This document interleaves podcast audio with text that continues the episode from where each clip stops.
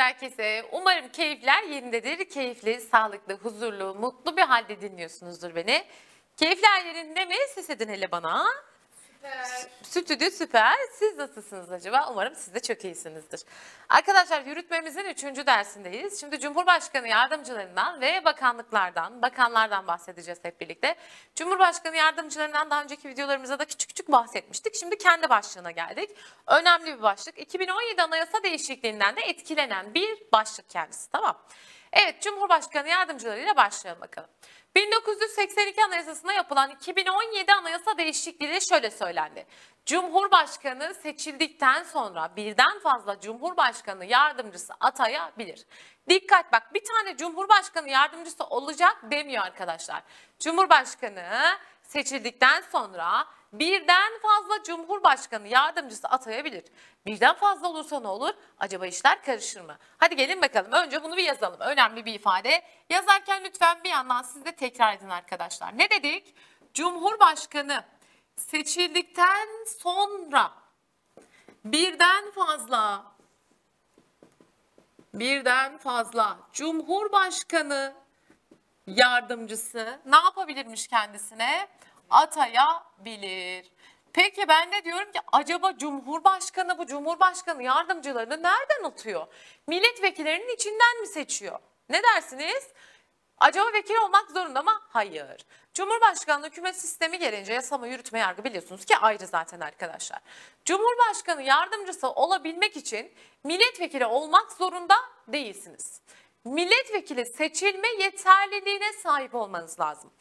Hani vekil olma koşullarını saymıştık ya Türk vatandaşı olmak, 18 yaşını doldurmuş olmak, en az ilkokul mezunu olmak, kısıtlı olmamak, kamu hizmetlerinden yasaklı olmamak, taksirli suçlar hariç toplam bir yıl ya da daha fazla hüküm giymemiş olmak, terör suçundan, yüz kızartıcı suçtan hiç, hiç, hiç hüküm giymemiş olmak gibi şeyler söylemiştik hatırlıyor musunuz?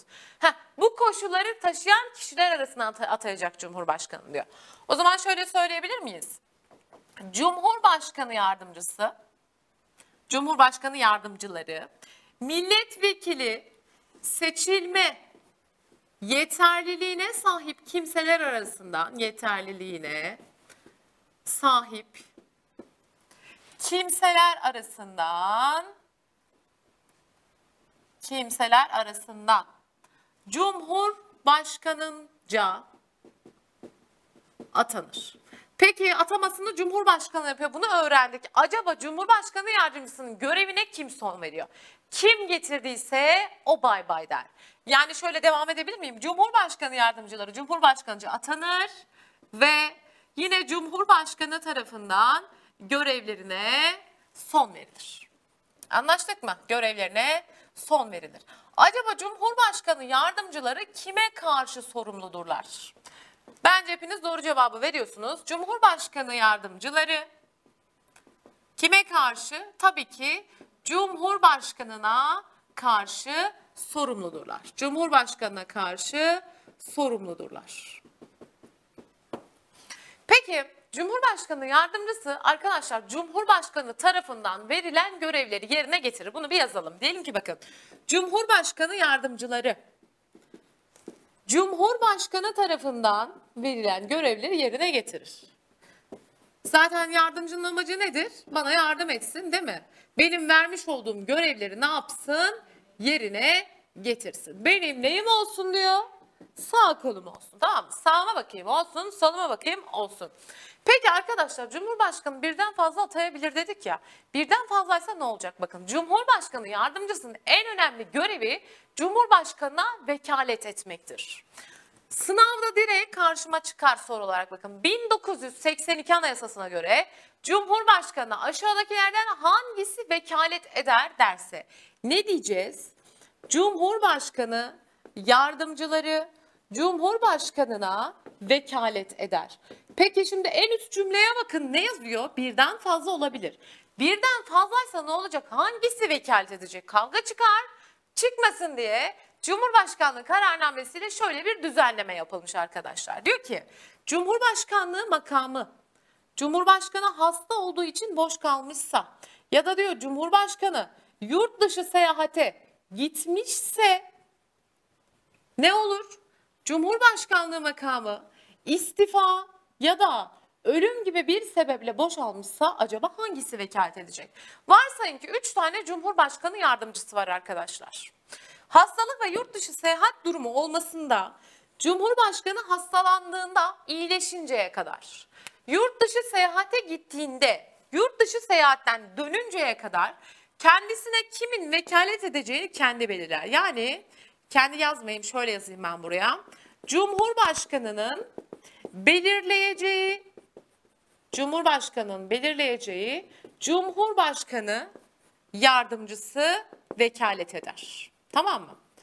Peki istifa ya da ölüm durumu var. Şimdi ölmüşse zaten kendisi belirleyebilir mi? Ben öldükten sonra bana benim yerime bu baksın olur mu? Hayır arkadaşlar. İstifa etmişse gidiyor zaten o belirleyebilir mi? Hayır.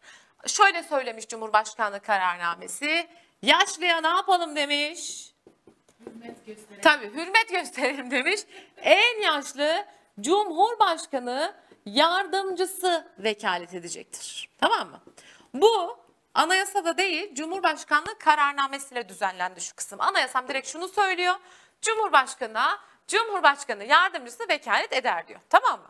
Peki arkadaşlar Cumhurbaşkanı yardımcısı kaç yaşında olmalı diye bir soru gelirse karşınıza şuna dikkat edin. Ne dedim? Vekil seçilme yeterli olması lazım. Yani 18 yaş. Şimdi Cumhurbaşkanı seçilmek için biliyorsunuz ki 40 yaş gerekiyor. Cumhurbaşkanı yardımcısı deyince de şey düşünüyorum. Eee ona vekalet edecekse onun da en az bir 40 olması lazım. Yanlış. Bu düşünceyi tutuyorsunuz, fırlatıyorsunuz, atıyorsunuz. Cumhurbaşkanı yardımcısı seçilme yaşı kaçmış? Atanma yaşı 18 yaşı doldurmuş olmakmış. Anlaştık mı? Peki acaba Cumhurbaşkanı yardımcılarının dokunulmazlığı var mıdır? Yasama konusunu anlatırken size söylemiştim. Milletvekili olmamasına rağmen Cumhurbaşkanı yardımcıları da yasama dokunulmazlığından ne yaparlar arkadaşlar? Faydalanırlar tamam mı?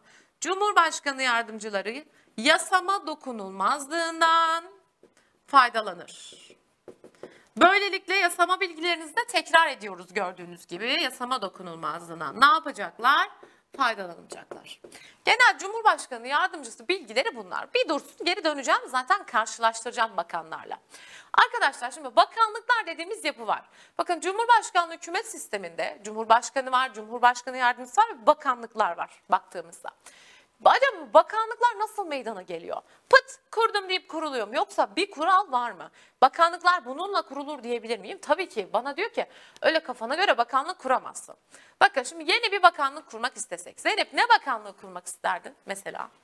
Aile ve çalışma. O var zaten. Değil mi? Olmayan şey. Aile bak. Olmayan bir şey. En çok ihtiyacımız olan şey ne arkadaşlar bizim? Huzur, mutluluk değil mi? Mutluluk Bakanlığı kurmak istesek arkadaşlar. Bazı ülkelerde biliyorsunuz Mutluluk Bakanlığı kuruldu artık son yıllarda baktığınızda. Biz de dedi ki bu ülkenin mutlu olmaya, mutlu kalmaya, nasıl mutlu olunacağını öğrenmeye, mutlu olması için kimlerin ne yükümlülükler belirlenmesine ilişkin çalışma yapması gereken bir bakanlık olması lazım dedik ve ilan ediyorum Mutluluk Bakanlığı kuruldu hayırlı olsun falan dedim. Çat diye kurulur mu? Hayır. Değil mi? Keşke. Bir Mutluluk Bakanlığı bence de şart. Sizce de şart mı?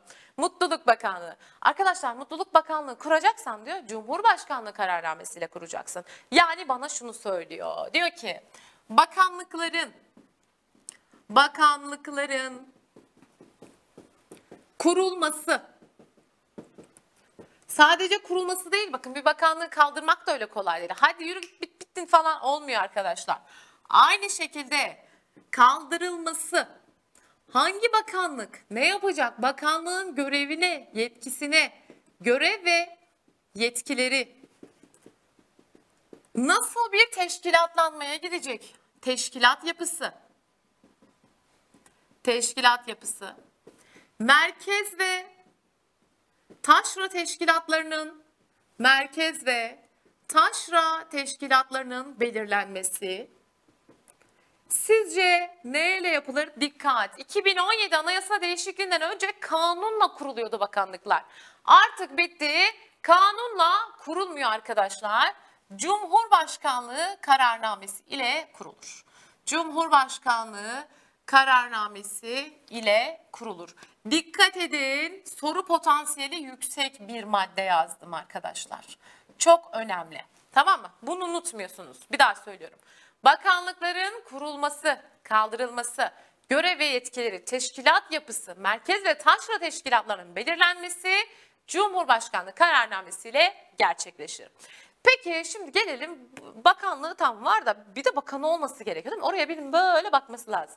Nasıl bakıyorlarmış? Böyle bakıyorlarmış. Peki arkadaşlar bakan olmak için ne gerekir? Bakan olmak için milletvekili olmak gerekmez. 1961 Anayasası ne demişti? Bakan olmak için vekil olmaya gerek yoktur. 61'den bu yana bakan olmak için vekil olma koşulu yok arkadaşlar. Ama şu koşullar milletvekili seçilme yeterliliğine sahip olacaksın. Cumhurbaşkanı yardımcısındakiyle aynı. Yani bakan olmak için de kaç yaş gerekiyor o zaman? 18 yaşın doldurulmuş olması lazım. Kısıtlı olmaması lazım. En az ilkokul mezunu olması lazım gibi koşullar var. O zaman şöyle söyleyebilir miyim yine? Şuna aynı sırayla gideyim ki karşılaştırma yapacağım. Bak Cumhurbaşkanı yardımcısında da aynı şeyi söylemişiz değil mi? Demek ki ne diyeceğiz? Bakanlar milletvekili seçilme yeterliliğine sahip kimseler arasında milletvekili seçilme yeterliliğine sahip kimseler arasında bu cümle şunu söylüyor bana vekil olmak zorunda değildir diyor. Cumhurbaşkanınca atanır. Demek ki bakanı kim atıyormuş? Cumhurbaşkanı. Peki görevine kim son veriyor? Kim getirirse o götürür. Ata Cumhurbaşkanınca atanır ve yine Cumhurbaşkanınca görevine son verilir arkadaşlar. O zaman bana şunu söyleyin. Acaba bakanlar kime karşı sorumludur? Cumhurbaşkanı yardımcıları kime karşı sorumluydu? Cumhurbaşkanına. Bakanlar da aynı şekilde arkadaşlar Cumhurbaşkanına karşı sorumludur. Tamam mı? Cumhurbaşkanına karşı sorumludur. Peki şimdi geliyorum. Başka bakanlarla ilgili ne söyleyeceğim? Arkadaşlar bakan olmak için bir daha söylüyorum onu söyleyeyim önce. Milletvekili olmak zorunda değilim. Dışarıdan yani vekil olmayan bir kimsenin bakan olarak atanmasını getiren anayasa hangi anayasaymış? 1961 anayasasıdır. Tamam mı? Peki yine bana şunu söyleyin. Bir kimse evet söyledik vekil olmak zorunda değil bakan olmak için. Peki bir milletvekilini bakan olarak atarsam ne olacak? Direkt milletvekili bitiyor bakın. İstifa etmesine gerek yoktur arkadaşlar. İster Cumhurbaşkanı yardımcısı atan, e, olarak atansın. İsterse bakan olarak atansın arkadaşlar. Her her durumda bitecektir. O zaman şöyle söylüyorum. Bakan olarak bakan olarak atanan milletvekilinin milletvekili sıfatı kendiliğinden ne yaparmış? Son erer. Yani istifa etmesine gerek var mıdır? Hayır, yoktur arkadaşlar. Tamam mı? Yine bakanlar da aynı şekilde neyden faydalanacaklardır? Yasama dokunulmazlığından bakanlarımız da faydalanır. Yani baktığınızda aşağı yukarı aynı şey bak. Cumhurbaşkanı yardımcısı da bakan da milletvekili seçilme yeterliliğine sahip olması gerekir. Cumhurbaşkanı yardımcıları da bakanlar da Cumhurbaşkanına karşı sorumludurlar. Cumhurbaşkanı yardımcıları da bakanların da yasama dokunulmazlıkları vardır. Cumhurbaşkanı yardımcısında bakanı da Cumhurbaşkanı atar ve görevlerine son verir arkadaşlar. Hepsinde usul neymiş? Aynıymış. İkisi de atan bir vekil ikisinden biri olarak atanırsa vekilliği kendiliğinden bitiyor. Ayrıca istifa etmesine gerek yoktur. 2021 KPSS buna yönelik bir soru sordu. Zeynep kitabı bana verir misin? Şimdi bak 2021 KPSS ne söylemiş? Hemen konunun yanında 2020 ya da 2021'de sorusu gelmişse sorusu yazıyor. İyi dinleyin soruyu. Cumhurbaşkanı tarafından bakan olarak atanan bir milletvekili kural olarak atanmasını takip eden gün Türkiye Büyük Millet Meclisi'nde aşağıdakilerden hangisini yapar? Yani diyor ki Cumhurbaşkanı bir vekili bakan olarak atamıştır diyor. Bakan mecliste ilk ne yapar diye soruyor. Yasama dokunulmazlığından feragat ettiğini duyurur. Hayır, zaten yasama dokunulmazlığı var bakanın da öyle değil mi? Güven mektubu sunar. Kendisi için yapılan güven oylamasına katılır. and içmeyi icra eder, milletvekilinden istifa ettiğine dair dilekçe okur. Burada iki şık arasında çok kalındı. And içer diyenler oldu, milletvekilliğinden istifa ettiğini açıklar diyen oldu. Bak ben ne dedim? Vekil bakan olarak ya da Cumhurbaşkanı yardımcısı olarak atanırsa vekilliği otomatik bitiyor arkadaşlar. Kendiliğinden sona eriyor. İstifa etmesine gerek yoktur. O zaman bir vekil bakan atanmışsa direkt ne yapacak meclise gittiğinde? And içecek. Yemin edecek. Tamam mı? Al Zeynep kitabını. Evet şimdi burayı verdik. Umarım sıkıntı yoktur bu kısma kadar arkadaşlar. Şimdi devlet denetleme kurulu yapısından bahsedeceğiz. Ben bir tahtamı temizleyeyim tamam mı? Geliyorum. Siz bir yere gitmiyorsunuz. Evet tahtamı hazırladım geldim. Siz de buradasınız. Şimdi devlet denetleme kuruluyla konumuza devam ediyoruz. Arkadaşlar devlet denetleme kurulu kısaltması DDK. Neymiş? DDK. Ne yapıyor? Denetleme geçiyor. Denetliyorsa bir şeyde ne yapılır? Nasıl bir denetleme vardır? Hocam kaynanayı gelini de dediği gibi denetliyor. Kaynanayı gelin denetlediği gibi denetliyor. bir gün biz de kaynana olacağız. Zeynep çok çekiyor kay- kaynanasından. O yüzden Zeynep'i bir gün buraya çıkaracağım. Kaynanasına göstereceğim. Bak diyeceğim kaynanası Zeynep. Ben neler neler söyledi Zeynep diyeceğim.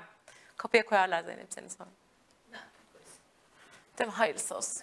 Evet bir şeyleri denetliyor. Arkadaşlar devlet denetleme kurulunun amacı nedir? Bak idarenin hukuku uygunluğunun düzenli ve verimli bir şekilde yürütülmesinin ve geliştirilmesinin sağlanması amacıyla hareket ediyor. Tamam mı? Ne yapıyormuş devlet denetleme kurulu? İdarenin hukuku uygunluğunun verimli bir şekilde sağlanması, geliştirilmesi amacıyla hareket eden Cumhurbaşkanlığına bağlı bir yapıdır.